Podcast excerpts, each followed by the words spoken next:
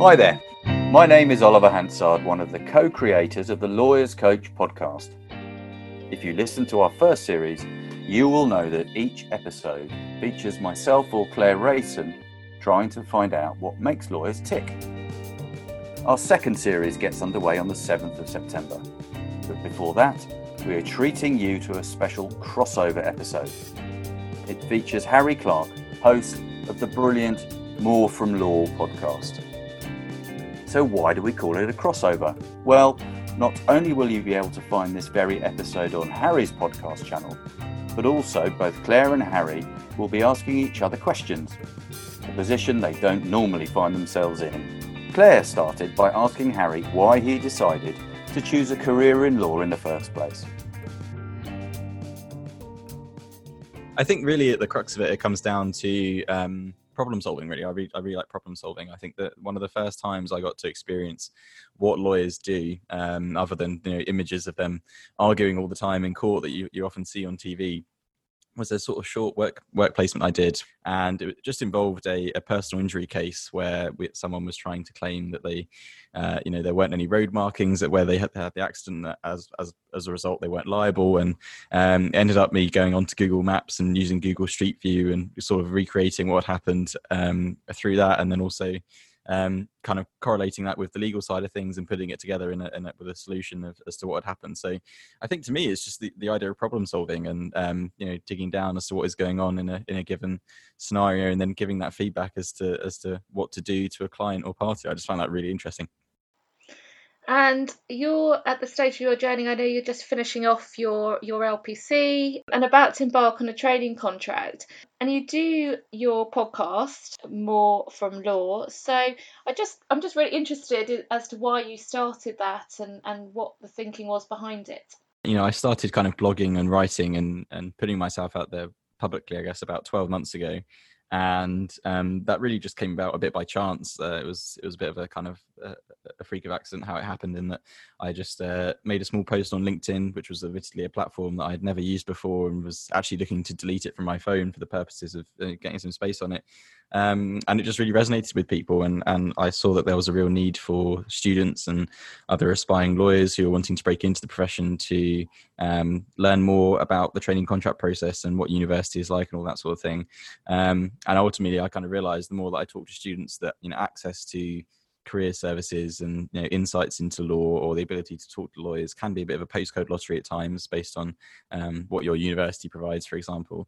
And you know i'd been fortunate enough to be able to speak to lawyers from other jurisdictions and other countries at that time based on my own networking efforts and i just thought well if i can do my best to try and sort of pay this forward and to and to you know disseminate this information that i'd learned myself um, and to you know at least tell people about the mistakes that i made and all the all the time that will hopefully save them um, then that's what I would do. And I think my sort of overarching aim with the podcast uh, and everything else has just been, well, what would I have really appreciated two years ago, you know, when I when I was midway through university, for example, um, and doing my best to to create that and to provide a really accessible insight into just how big the the world of law really is.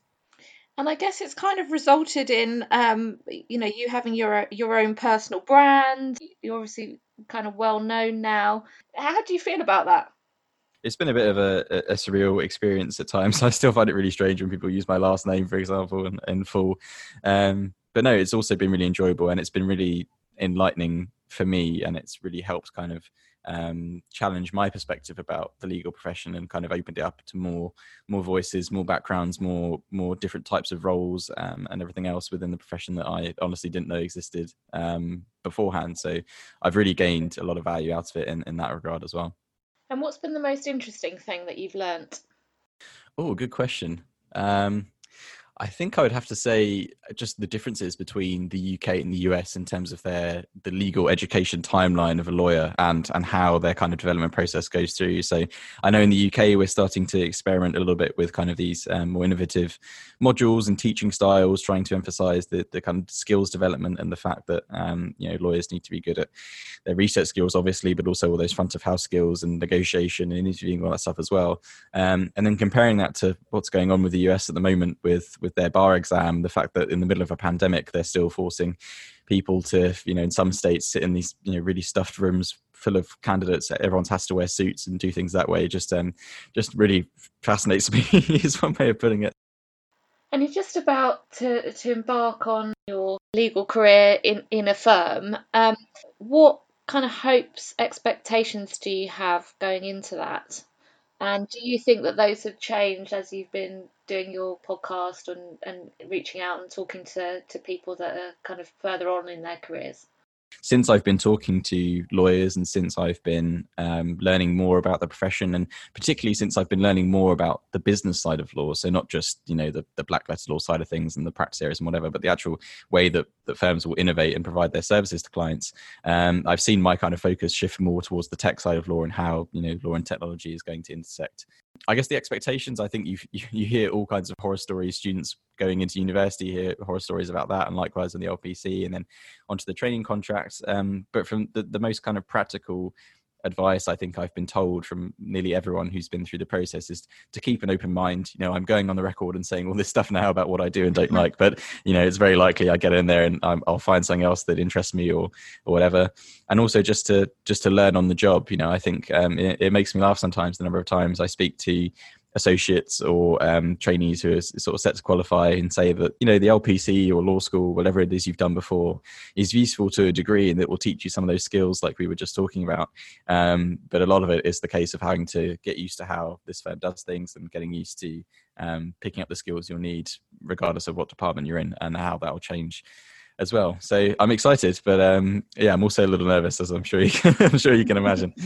And in terms of kind of choosing firms, I just want to to ask you a bit about that because I think you know there's there's always a lot written about you know, and again it makes me sound sound old, but you know, kind of your generation and you know how um, millennials don't want to work for a firm whose values don't align with theirs, um, and they're looking for a bigger purpose. Um, how true do you think that is? Yeah, good question. I'm sure you know I'd hesitate to speak as the, the spokesperson for, for Gen Z or anything else, but at least I think in my eyes that some of the things that you, you've identified as also being prevalent um, when you're applying, you know, the, the, characteristics of the firm and internationality or, anything else, and the, the caliber of the work you're doing is obviously still going to be resonant. I think, if anything, um, perhaps with younger generation, the fact that we've grown up with technology and we've we've clearly seen as a result of coronavirus how remote working is, at least you know, in the short term, plausible and and, and doable and workable for a lot of firms. Um, I think it's a it's going to be a sort of a slight shifting of emphasis on on values. I think, from what I can tell in my experiences of speaking to students and a bunch of surveys I've seen done of, of people sort of my age, there's a greater emphasis and desire on on this the, the so-called work-life balance and the ability to um, you know work flexibly if need be and be able to sort of have more control over uh, your sort of working commitments and so on. But at the same time, I don't think that that's representative of everyone, and I'm sure that there will be individuals who, um, instead of much more emphasis, you know, much more focused on the ability to get a real sort of professional career developed through secondments or the ability to you know liaise directly with clients and throw themselves at the deep end and and everything else. So um, it's been really interesting to to see everyone's responses with everything that's that's going on with with COVID and, and how it's kind of impacting on different generations. And I think the the, the main thing, you know, I surveyed a lot of students um, when the when the pandemic first broke out, and I think the the main thing is just um, anxiety, if anything, um, and not necessarily just over the job market and the economy and everything else, but obviously at, at, this sort of stage of your life and your career, you're you're contending with a lot of other things as well. It's the it's, it's trying to get on the property ladder, or at least finding a place to rent when you're doing everything um, professionally. It's your education and the, the kind of disruptions that we've seen there. Um, and then uh, in addition, the, the, the, career prospects of being able to secure and, and, develop a career with everything that's that's going on um, in this market, really. So I think if, if anything, it's it's people are just wanting to find some sense of security in what they're going to do and, and an ability to to hopefully prove themselves to to, to an employer or, or otherwise. And it's interesting, isn't it, around that work flexibility? Because it's something I think, you know, that's probably true of all generations that, you know, you want to have that work life balance. And and actually when you when you start at a firm, you know, I think uh, certainly if I look back at my experience, you end up working, you know, long hours, you know, and you're not in a position really to turn around and say, you know, actually I want to work flexibly and I want this work life balance. Do you think Gen Z rather than millennials makes me seem even older? But do you think Gen Z are going to be any different? Do you think they're going to say, actually, you know what, I could be doing this remotely. Why are you Why are you making me stay here at one in the morning when I could be doing this? You know, maybe still at one in the morning, but I could be doing it at home. Yeah, I think I think they're the the the views will probably still be the same and their desire to do so. I think the, the biggest difference that will, will happen this time around, if that conversation happens again post coronavirus, is the fact that the partners and the decision makers and everyone else amongst the firm will have experienced this directly firsthand for themselves um, and have, will have experienced what this remote working is like. And yeah, I, I, fully understand that there's you know a lot of lawyers I've spoken to who are, who are desperate to get back to the office, and from when I've spoken to them for that, you know, the, the, vast majority of it is due to the social element of being able to work with colleagues and, and so on, and, and, and whatnot, being able to do that. But I think the fact that partners and everyone else will have experienced this firsthand will hopefully have come as a, a learning experience as to the fact that this is you know a little bit different from the kind of articles and speculations that we might have um, read about. But then again I, i'd caveat that by the fact that this is not a usual working from home experience and that i'm i'm sure that there will be many people who have gone through this this period of the last six months or whatever um, turned off from the idea of remote working because it's not really been remote working. It's been remote coping with kids and um, you know everything else that they might have going on at their home. I think the other thing that um, that your generation will have that you know mine kind of was really only starting off with this make again makes me sound old but the internet was only really you know coming in when I was at university and we certainly didn't have you know social media like you do today or um, you know podcasts or any of that stuff. So actually you know I've worked in marketing in firms as well as as a lawyer in a firm um, and I think you know the generation coming up are going to be a marketing team's dream, but actually probably also a marketing team's nightmare because you know with with everyone um, kind of almost doing their own thing anyway and having their own brands, it's going to be an interesting dilemma I think to to work out what you do with that. Mm. Yeah, no, I'd agree, and I think I think the one thing that's always kind of intrigued me, I guess, about the way that um, firms, at least traditionally, have been marketing and, and speaking to students is, um, you know, a lot of young people and students they obviously prefer various social media platforms and obviously TikTok is crazy at the moment and YouTube and the kind of visual element and the idea of building that real personal connection with the person they're speaking to and engaging with is I think I think a really kind of key component of, of, what interests them. But then if you look at the way that firms will will try to advertise to students, it's through you know law fairs and career fairs. It's through coming in and giving presentations very akin to lectures for the you know for an hour or two on what their firm does and they just both strike me as quite student unfriendly environments with the fact that they're very nerve wracking these law fairs like i really i remember my first one and when you're in your first year and you don't know your your you know contracts from your torts and everything else and your trust um seeing all of these international huge firms worth you know millions and millions and billions of pounds rocking up on your campus and saying oh, apply to us apply to us and you know have a career with us. It's it's it's certainly um, an experience and it's certainly quite intimidating and i guess what i'll be really interested to see is going forward like you say how firms will adapt and explore these new avenues that you know this digital age has provided to us and whether you know there's already firms that have started to pull out in, uh, indefinitely from doing um, careers fairs and things anyway because they're they're also quite an investment for the firms. You know they have to spend money getting people to travel up and potentially stay somewhere overnight if they're doing a tour of universities and go around speaking campuses. It all takes a vast amount of time.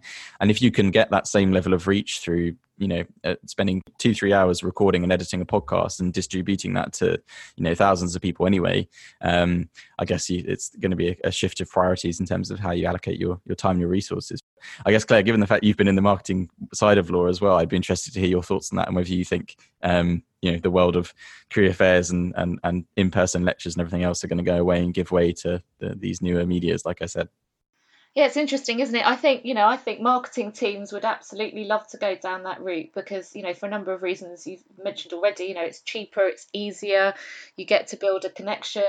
Um, I think my experience is that, you know, if you mention TikTok to a lawyer, I think that they, you know, a lawyer of a certain age, they would they would freeze in fear, and that would be as intimidating to them as the law firm, uh, you know, the law fairs are to you.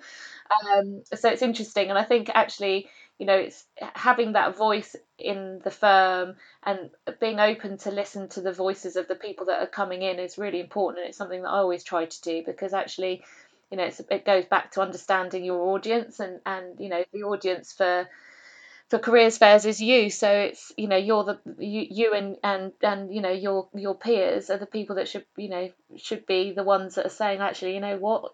It'd be much better if you had one of the partners talking you know talking to us through TikTok or talking to us through Instagram or whatever it is.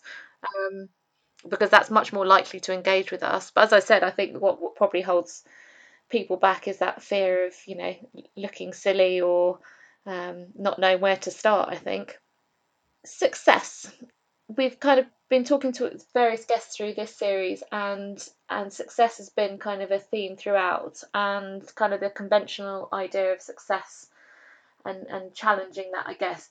Do you think that um, you know, for you and, and for people that you're talking to, you know, your your kind of peers, is success for you still, you know, we want to make partner at a city firm, or is that something slightly different now? Good, good question. That's, that's an interview style question. That is. I feel like I'm in the interview room again. no pressure. Uh, There's no job. yeah, no, I'll, I not lay out my uh, my criteria for partner yet. But um, no, I think I think I think the message that is often communicated to students at university is, is firstly it's it's barrister or solicitor. The the emphasis on the vast array of other careers within the world of law and consulting, marketing, business development, all that other stuff is unfortunately underemphasized. And I think you know it's like fifty percent of of students go into a law degree wanting to be barristers, and then at the end of it, fifty percent of them aren't even doing legal careers. So I think that the the fact that you know shows like suits and the media and everything else has a huge influence on how people perceive success and how people perceive legal careers is quite evident. Um, I think personally, for me, I'm I'm just really I'm looking forward to practice. I think um, uh, what really interests me is the fact that when you when you go from from trainee to partner level, you you you shift your focus slightly away from actually doing the legal work and the nitty gritty details down to the commercial side of things and and you know keeping clients happy and winning new clients and business development side of things. I think, at least in my um, admittedly limited exposure to law and uh, everything else that I've been doing I've really enjoyed that aspect. I've really enjoyed the element of commerciality and the business side to law that that firms engage with, and the fact that they need to you know win new clients and market themselves effectively and all that stuff. So certainly throughout my training contract and beyond, I'm I'd love to get involved with all that kind of stuff that a, a firm can offer. Um, but I kind of hesitate to to put a, a, a label or a fixed goal of where I want to be in you know say ten years time because I think you know the admittedly if you'd have asked me where I wanted to be in a year's time, 12 months ago, I, I, certainly wouldn't have said doing the stuff I'm doing now. It probably would have been very different. And I think that just goes to show that, um, you know, I think you need to keep your your ambitions, um, you know, just a, a ahead of you enough to stretch you in terms of your scope and what you're you're, you're hoping to achieve. But I, I wouldn't keep them too fixed either. Um, and and I, and instead, I think it's much more effective to have a sort of overarching mission statement or values that that guide you and that interest you, um, which will lead you towards some kind of endpoint or goal to work towards, rather than the other way around and trying to mold yourself to fit the shape of something um, along the way. Because ultimately, if you you get there and you don't like it, then you've spent a lot of time. Um, you know fixating towards something which which didn't resonate with you really so a bit of a half answer there i'm afraid but i think i think that's that's the best i can do given that you know i'm sure if we had this conversation in 6 to 12 months once i've got my foot in the door and actually started practicing could be a very different thing indeed and um, again goes back to the point of keeping an open mind and and and, and not bolting myself down too much to to what i want to do just yet it's funny because um, uh, you know, God, I keep making me sound old. Um, Ally, Ally McBeal was, I guess, the suits of, of my day, and that was, I think, the thing people see and assume that that's, you know that's what you're walking into. Um, are you going to carry on with with podcasting, vlogging? Is that something that you're kind of going to keep doing? Oh, I hope so. I hope so. I think one of the reasons I, I mean, it doesn't actually make a lot of sense what I'm doing. If my, if you know, my, my core audience are, are students and people looking to break into law, um, and I'm primarily on a lot, uh, you know, a very student unfriendly platform. I guess is one way of saying it, which is LinkedIn. I think if I was wanting to be, you know, having maximum effectiveness in my ability to reach students and convey to them in the, in the medium and method that that they would resonate with, like we kind of covered earlier, it would be something like YouTube or TikTok or anything else. But the reason I picked the blog and the podcast format was because I think it's something which will mature quite nicely alongside a, legal career. And I'd already seen a lot of practicing lawyers participating in that kind of stuff anyway. Um, and when I got this started, it was with the intention of, of keeping it going throughout my, my training contracts and beyond and everything else. And um, I'm, I'm, I'm hoping to do that. Admittedly, probably not at the pace I'm doing now. It might have to drop down to, to once a week or something like that. But I think um, for me, I wanted it to be an, an opportunity to, to document my conversations and experiences, both with other people and then also my own reflections on what I'd been doing and my own experiences because you know there's a lot of information about training contracts uh, just as a narrow example that doesn't get communicated through to students and uh, and to people looking to break into the profession so you know the professional skills course the PSC component that you do with the SRA admittedly not you know a huge step in the process but there were people in my cohort you know like this a month or two before we're about to start who didn't know what that was, and admittedly, I'd only heard of it in reference. Um, and it's just it's one of those things makes me scratch my head and go, okay, well, well, why isn't this being you know promoted or marketed or at least distributed to students as information that they would need to know about because it is a component of of what they're going to do, or you know how seat selection processes work, or what are the differences between all these different commercial law practice areas, and um, how do they differ between you know transactional versus litigious versus advisory kind of seats and work. So all that kind of information, which I think is really insightful and useful to students and will certainly inform them in their decision making process. Um, I hope to continue with me through the podcast and the medium of the blog as well to to be able to help people um, yeah continue to learn more about the profession and to uh, like I said document the, the, the vast array of people which I'm sure I'll come into contact with once I enter the world of practice as well. And what's the one thing? So there, you know, might be some um, partners listening. There might be um, some HR um, teams listening, what would be the one thing that you would say that they could be doing better to inform students and to try and attract students into their firms? I think I think some of the ways that I've seen things just be most effective per se is is not to necessarily go for for methods of what I would call direct marketing, i.e., trying to espouse yeah, our firm is the best because X, Y, Z. Because I, you know, there's a huge array of firms out there, and a lot of times students will feel they might be getting conflicting messages and they might think two firms are incredibly similar and it might be the case in, in reality that they are. But when it comes to um, them being able to kind of cut through everything they're being being offered and being able to understand what a firm's truly about um, it, it, can be a little, little bit difficult. And i think some of the most effective ways i've seen people engage with firms and what they do and ultimately lead to them applying there is is through what i would just call indirect or that kind of content marketing. So actually just telling people what it is you do giving you a real insight you know the experiences of talking to partners or like i said all those other examples earlier of learning about those commercial law practice areas and really getting an insight into what firms do and if, if possible an ability to do it themselves through these sort of virtual experiences that we've seen cropping up um, as a result of coronavirus.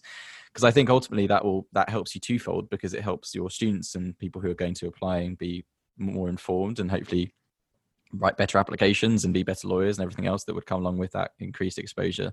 But also it's the fact that when they go these these you know learning experiences they they know where they got them from and if anything it's it's advantageous to the firms because they can give their own you know highlights and they can sell some of their own USPs um, as that kind of secondary emphasis to all of that. So I think if, if if firms really want to try and connect with people in a way which students will appreciate and also be able to really understand and and you know uh, appreciate and the fact that they'll hopefully apply there, um, I think it's just simply provide information in a way which is accessible, digestible, understandable, um, and one then thing just helps give some information provision and insight into into what firms do. That message probably is also true of, of firms and how they communicate with their clients because um, you know the communication might be done in a slightly different way. But I think echoes there of you know things that you know I hear from clients around you know knowing knowing how to separate one firm from another. So Harry, thank you so much for joining me. It's been really interesting talking to you and finding out about you know where you are, and, and I wish you every success in your career. That was Claire Rason speaking to Harry Clark of the More From Law podcast and it's well worth heading over to his podcast feed to see the other great content he has there. I do hope you've enjoyed this episode of The Lawyer's Coach. Series 2 starts on the 7th of September, so do look out for that. Thanks for listening and goodbye. Lawyers Coach is brought to you by Client Talk and Hansard Coaching. If you're enjoying this series, please rate us on your podcast provider so that others can find us. If you're a lawyer and would like to take part in Lawyers Coach, please visit our website lawyercoach.co.uk for further details. And you can also join the conversation on our LinkedIn group Lawyers Coach. If there are any topics you'd like to hear us discuss, then just get in touch.